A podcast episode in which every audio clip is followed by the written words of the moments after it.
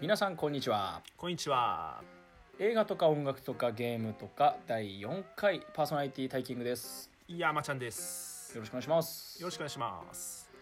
えー前回あの2人で見た「えー、とデッド・ドント・ダイ」っていう映画、はい。えー語ったんですけれども、はい。えー今回はですね、まあ、タイトルにもある通り「レディープレイヤー1おお、はい名作。こちらについて語りたいと思うんですけれどもまあこれはいはあの2人で映画館でね同じタイミングで見に行きまして、はい。僕はあの劇場公開当時は映画館には見に行かなかったんですけどはいはいレンタルし出てすぐに家で、はい。はいはいはい。えー見たんですがまあだから今回2回目僕は完全初見で、しかも。IMAX3D 初体験で、そうだ完ね全初見であの作品を見て、うん本当に楽しい感動感動感楽しい動幸せそうだ ねまあその辺のね「レディープレイヤー1」について今回は語っていきたいと思いますので皆さんよろしくお願いしますよろしくお願いします思いっきり今噛んじゃったねもう一回言ういやもう大丈夫ですよさあ、えーそれでは「レディープレイヤー1」でございます、はい作品解説いきたいと思いますはいお願いしまえースす、ティーブン・スピルバーグ監督でございます皆さんね巨匠でですねもうもうみんな言わず知ってるかなはい言わずもがなスティーブン・スピルバーグ監督の現時点での最新作でございますはい一応あの2020年今年やるのかわかんないんですけどウエストサイドストーリーのリブートをやるらしいですへえ、うん楽しみですスピね。はい、えーそんなスピルバーグ監督の映画でございます「レディープレイヤー1」2018年公開です、はい。えー主演はタイ・シェリダンオリビア・クックが、まあ、主な主演でございますね、まあ、はい主人はいはい公はそこ2人ですね、はい。えーストーリーでございます、はい。まあ、2045年、まあ、近未来のお話ですはい。はい。はい。結構その荒廃する世界なんですね結構ねうんスラム街とかがすごいいろんなところにあってみたいなでそういう世界の中で人類はオアシスっていう VR 世界でみんな現実逃避してるんですねはい。はい。まああの PSVR みたいなやつみんなつけて みんなつけてね。そうそこでゲーム遊んだり生活したりできるわけですねもうなんか、飯食う以外はもうずっと VR 空間にいるみたいな、そういう感じそうだだねね。飯と風呂とあなんだっけな飯とトイレと寝る時以外は全部ここで住むんだみたいなナレーションが最初にありましたけど、あったね。うん、みんなそれがもう当たり前になってる世界なんですねはい。はい。はい。であのオアシスっていうその VR 空間の中でですねはい。そのオアシスを作った、えー、とジェームズ・ハリデーっはい。はい。ていう人がいて、まあ、あのオグデン・モローって人と2人で作ってるんですけどはい。はい。はい。そのうちのそのジェームズ・ハリデーって人が、まあ、亡くなってうんうん。で遺言として残したある言葉があってはい。はいで。それがそのオアシスの中に3つのイースターエッグを隠したと。おお。であのイースターエッグってちょっと専門用語なんで知らない方いると思うんですけどはい。はい。あのゲームとか映画とかに隠し要素ですね分かりやすく。言うとね、うんうんそういうのをイースターエッグって言うんですけどうん。そのイースターエッグをそのオアシスの中で3つ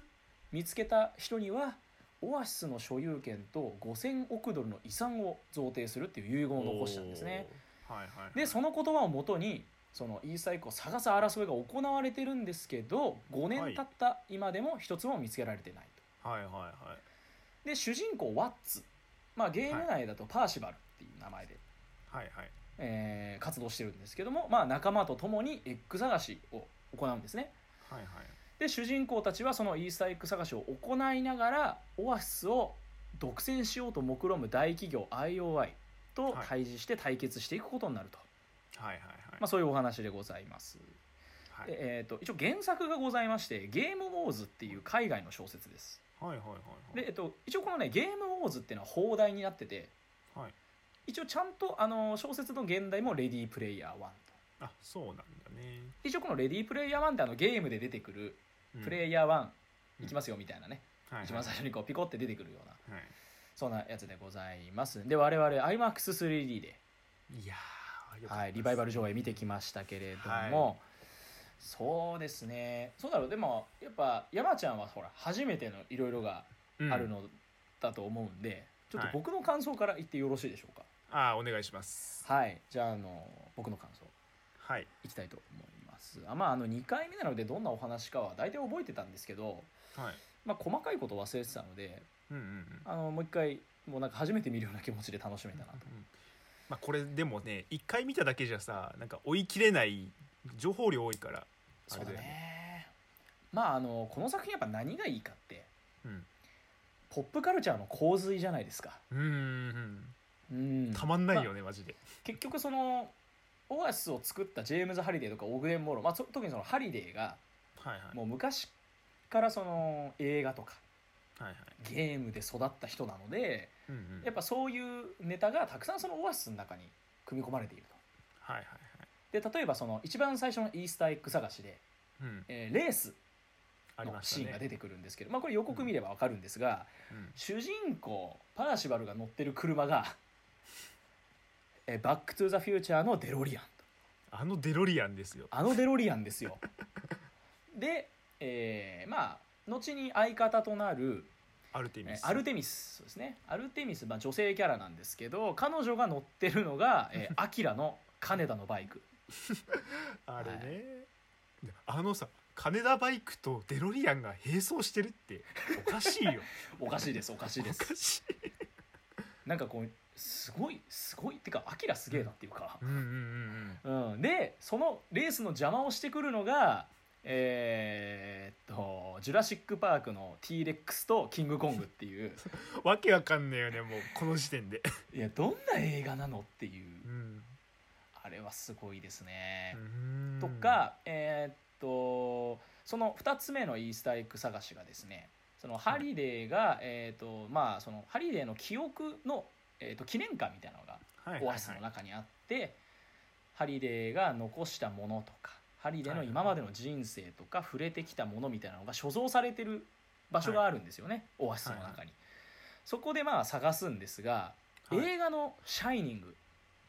あり」ますねまあ、あの皆さん名作聞いたことあると思いますけれどもスタンリー・キューブリック監督のはい映画でございますけれども有そ名なのホラー映画ですねうんあのキューブリックのあの「シャイニング」の世界に主人公たちが入って、まあ、はい戦うというか、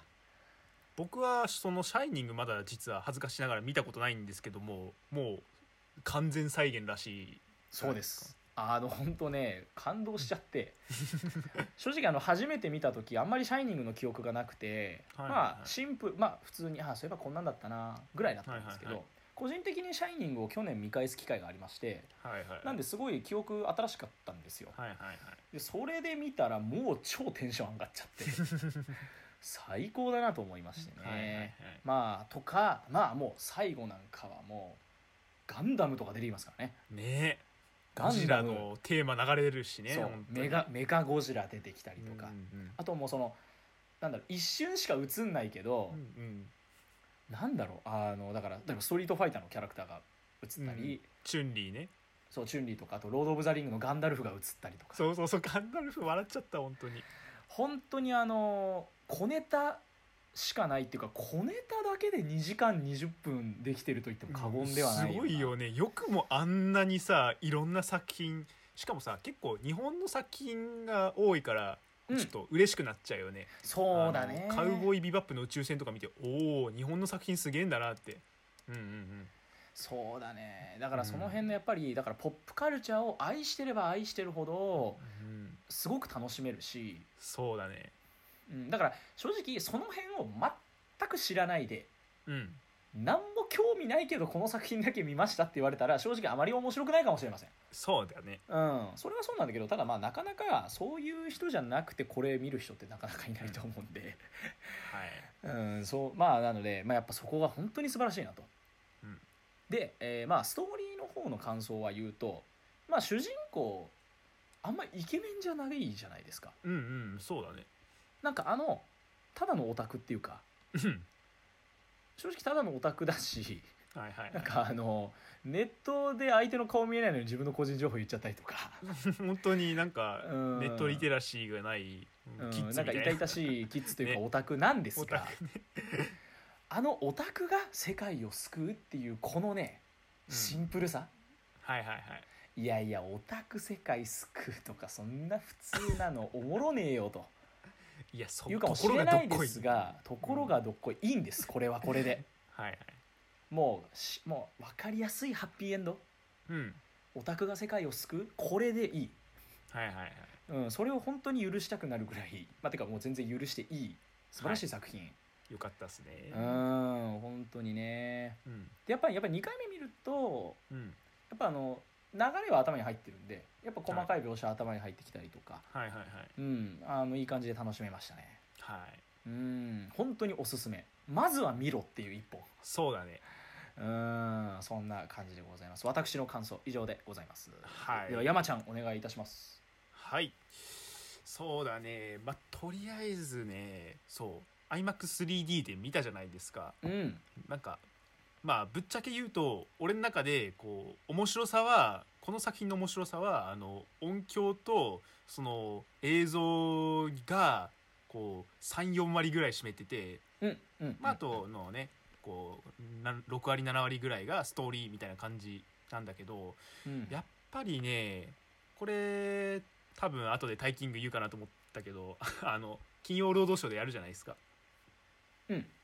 そうあそうだけどそうですそうですそうですよ金曜ロードショーでやりますからね、はい。でもこれ地上波で見ると面白さ半減とまではいかないけど、うんまあ、激減かなみたいな、そうところはああるよのね多分ね、えっとこの回が配信されてるタイミングだとうん、多分レディープレイヤーは多分劇場じゃなくてえっと地上波で多分やってると思うんですよ、はいはいはいまあ、我々あのちょうどレディープレイヤー1テレビでやる1週間か2週間前なのはいで、まあ来週っていうか今度撮る時にうんテレビで見てどうだったかみたいな感想もちょっと言いたいけど、そうだねうん、やっぱあれはね劇場で見ないと、そううん、良さ半減だねやっぱりなぜ仮想世界だからねこうんう、3D メガネで通して見るその映像の一つ一つがもう刺さるよ ねなんていうかもう語彙が出てこんマ ジでとにかく良かったでまあストーリーの方なんだけどそうだね結構なんか予測不能というかうんうんこうなんて木をてらうっていうほどじゃないけどあそうなるんだみたいのが展開が続いてってでもラストはシンプルに締めるみたいな感じで、うんすごい綺麗なまとまり方してて本当に良かったあーわかりやすくてなるほどね、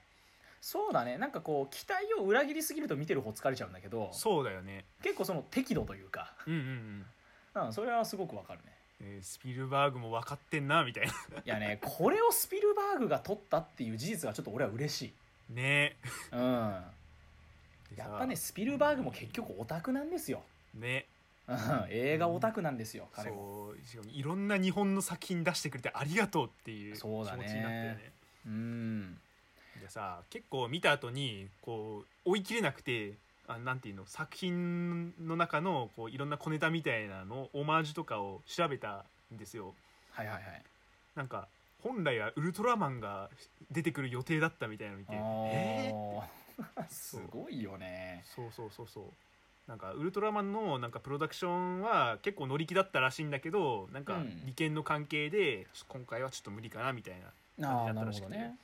あとはなんだろうブレードランナー要素をふんだんになんかこう出そうとしたかけどちょうど「ブレードランナー2049」の制作期間とか重なっててそこでちょっといろいろあって結局なんか出せなかったみたいなこういろんな情報があって、うんあーみたいななんかもし「ブレードランナー」とかこの「ウルトラマン」とかこう没ネタとかがもう全部映画に取り入れてたらもうどうなってなんだろうなみたい なっそうだね、ていう感じになったよね。なるほどいねやよかっためちゃくちゃに面白かったですそうねやっぱ、はまああの俺はまあ一回見たからやっぱ劇場で見て、いや最高の映画だな、やっぱもうめっちゃ面白いなと思ったんですけど、いそうね2回見てこう言ってんだよねそう山ちゃんに関しては言葉に出てなかったもんね うん、うん、もう見た後さもうぎぎ劇場から出ててさもうなんかもう歩くだけで精一杯やって言葉を紡げなかった はあこんな映画あるんだみたいな圧倒されてましたね本当にそうだねや言っ葉ぱがあ出てこないの我々 iMAX3D で見たってのがやっぱすごく大きくて、そうだねそのさっき山ちゃんが言ってくれた通りやっぱそのオアシスの VR 世界っていうのと 3D 映像が本当にマッチしてるっていうのと、うんうんうんやっぱその iMAX ってあの僕見に行く前に山ちゃんにずっと言ってたじゃないですか iMAX ってマジで視界全部スクリーンだよって言ったけど本当にそうじゃないですか、あれ。情報量がめちゃくちゃ多いうん、だし音響もすごいじゃん。うんうんあの特にあの iMAX で映画見たのって多分これで4回目とかかなおお今まで IMAX で映画見たのが、えーっとはい結構これも大ヒットしましたけど「グレイテスト・ショーマン」はいはいはいはいヒュージャックマンのね、えーっとあと「ボヘミアン・ラプソディはいはいはい」で「えー天気の子」天気の子うん、でこの辺 IMAX で見たんですけど、うんこれあの皆さん分かると思うんですけどこれ全部に共通してるの何だと思います、山ちゃんなんか共通してるの分かんないここ3つ共通してるのなんだろう わからん映像と音楽がいいまあ まあまあ音楽まあ確かに映画大体そうなんだけど あの何がいいってやっぱはいお音楽なんですよはいはいはいあのグレイテストショーマンってミュージカル映画じゃないですかはいはいはいでまあね「ボヘミアン・ラプソディ」といったらまあクイーンの映画ですから、うんまあ、ラストのあのライブエイドのねうんライブ再現シーンも本当に感動しますよはいはいはいで天気の子といえば、まあ、ラッドウィンプスの音楽ですよですねやっぱその音楽いいやつを俺はやっぱり iMAX で見たい、はいはいはいはいあであとあれだえーっとあれも行きました「ローグワンお」おあの「スター・ウォーズ」のスピンオフスピンオあフでれすねもあいた確か iMAX3D 見ましたねっていうふうに、まあ、あれは結構迫力いいから見たんだけど、うんっていうふうに結構そういうわざわざ iMAX で見たいから行くっていうパターンが多いんですけどはいはいは今回の場合はやっぱもうまさにその通りでいうんあの特にやっぱ久しぶりに iMAX 見て感動したのが、まあ、その音響の凄さっていうとはい映画始まって一番最初結構もうすぐに最初うんのあのカーチェイスというか、はいはいはいさっき言ったデロリアンと金田のバイクとみたいなはいレースシーンが出るじゃないですか。はいはいあそこでこうガンガンそれこそ T レックス出てきてキングコング邪魔してみたいなでこうぶつかり合って爆発してみたいなクラッシュ音とかすごかったよねマジであそこの本当に音の迫力がちょっともうううるさくねぐらいの勢い ですごいじゃないですか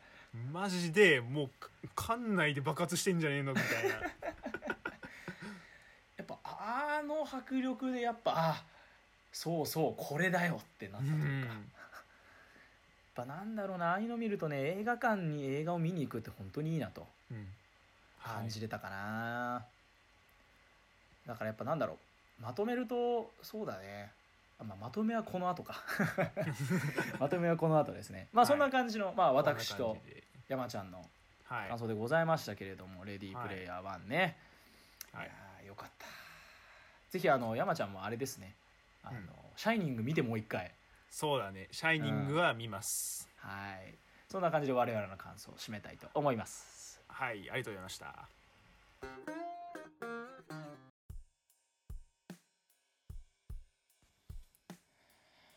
はい、えー今回は「レディープレイヤー1」感想を語ってきましたけれども、まあ、今回もちょっと山ちゃんにどういう人にちょっと勧めたいかというのをちょっとえっとこれはですね「あのハンターハンター」のグリードアイランド編が好きな方に は絶対ぶっ刺さるこれはマあだいぶジニで「ハンターハンター」読んだことあるああの僕はですねえーっとハンター会長選挙あったじゃないですかもはいはいはいはいあれのくだりが単行本で出たぐらいの時に、はあの漫画のレンタルで全部読んだんですけどい、もったいないもうその先が面白いんだぞマいジでや はいいやただただあれ8年ぐらい前ななんで、はいはいまあその後暗黒大陸編入るじゃないですかはいはいはいあのだからそこまでは読んでるんだけどもちろん8年ぐらい前の話なんで全く覚えてないですただそグリードアイランドが大好きっていう記憶はありますうなるほどねうんまあまあまあまあそのうち今度ハンタ会もやろうってことで あのーそうねグリードアイランドってその仮想の現実ゲーム内に入ってなんかこうアイテムカードを全部集めてでゲームクリアを目指すみたいなそう、まあ、今作本作もそういう感じなんですよね、まあ、イースターエッグを全部見つけてこうゲームクリアみたいなう、んまあでもああいうのにねああいうなんかゲームの中に入っていろんな冒険するぞっていうのにワクワクを感じる方はもう本当に楽しめる心から楽しめるそうだうね、んでなんかなんかそれだけ聞くと結構ちょっとオタク要素っぽいけど、うんもちろんそういうオタク要素好きな人ももちろん楽しめるし、はいはいはいえっとあんまそういうゲームとかアニメとかわかんないですっていう人もうん映画ネタも本当にふんだんに盛り込まれているのでそうだね本当にあの純粋な映画好きでももうポップで楽しいエンタメとして楽しめるんじゃないかなと。はいはいあとあのさっきの感想でちょっと言い忘れちゃったんですけどはいあのこうやって VR 世界とかオアシスとかって言ってるけどはいはい意外とあの実写パートというか現実パートも結構あるじゃないですか、そうね現実に引き戻されるんだよねそうあの超豪華なオフ会や るじゃんうん、 まあそのまあ仲間たちが協力して戦うんではいはいそのゲーム内の仲間たちが本当に実際に会って協力してそのうん敵の大企業と戦うんだけど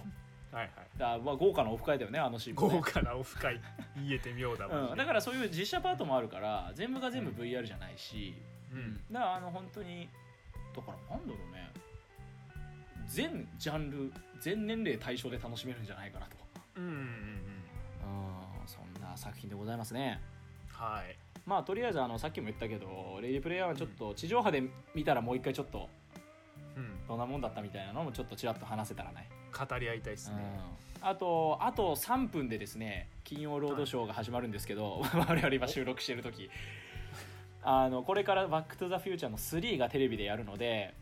おおまあ「バック・トゥ・ザ・フューチャー」3部作の話を次回はあはいもうね、はいみんな好きですからこれね嫌いな人いないから嫌いな人いないと思うんではいそんな感じで、あの次回第5回は「バック・トゥ・ザ・フューチャー」特集と。はいということで皆さんお送りしたいと思います。ということで本日も聞いていただいてありがとうございました。ありがとうございました、えー感想とか要望とか、 えーいろんなその辺はですね、えー、ツイッターハッシュタグとかラジ、まあ、とかがひらがなラジがカタカナもしくは、えーっとメールがですねとかラジオ .official.gmail.com こちらあのどちらもですねラジオのあの概要欄の方に、えーっと書いてありますのでぜひぜひそちらの方までよろしくお願いいたしますというよろこしくお願いしとまですえー今回も映画とか音楽とかゲームとかパーソナリティはタイキングでした山ちゃんでしたありがとうございましたありがとうございました